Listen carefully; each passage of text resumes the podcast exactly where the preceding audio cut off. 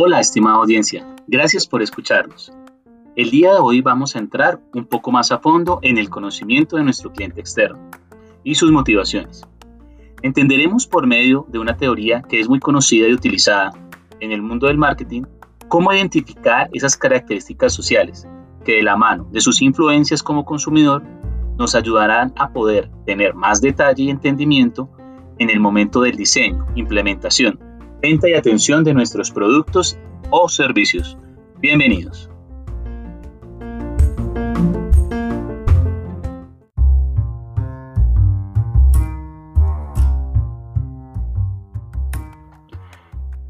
Hola, soy Fernando Arias. Bienvenidos a nuestra segunda cápsula, Conociendo a nuestro cliente.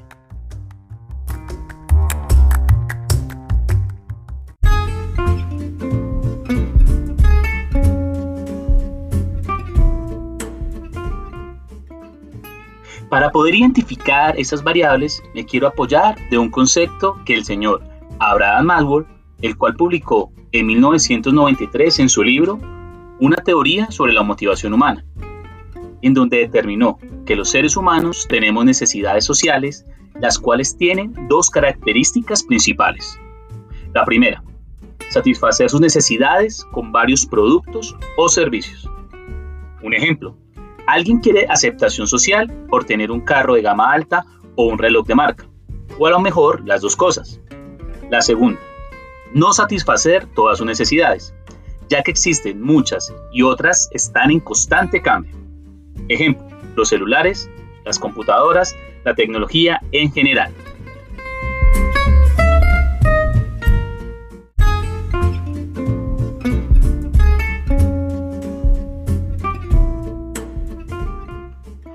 Muchas gracias por escucharme. Los invito a ver en mi página web que está adjunta en este podcast el mapa mental que puede ser de gran ayuda. Adicional, les compartiré los vínculos donde podrán ver más información. Por otro lado, algo que debemos preguntarnos siempre es, ¿qué influye a nuestros clientes a tomar decisiones de adquirir un producto o servicio? Existen dos tipos de variables, que son claves para el crecimiento y entendimiento de nuestros clientes. La primera es de entorno, donde tenemos grupos que interactúan a nuestro cliente, la familia, la cultura, influencias personales. Estos son en su mayoría los más importantes que un cliente tiene en el momento de tomar decisiones.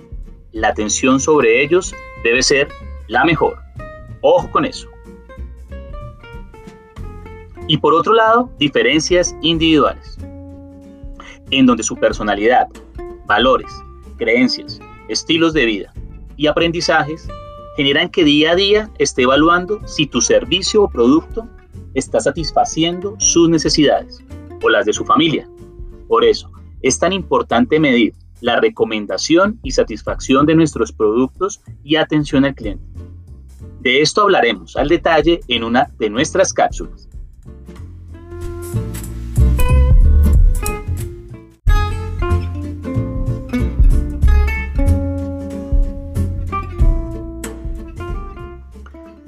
Ten presente.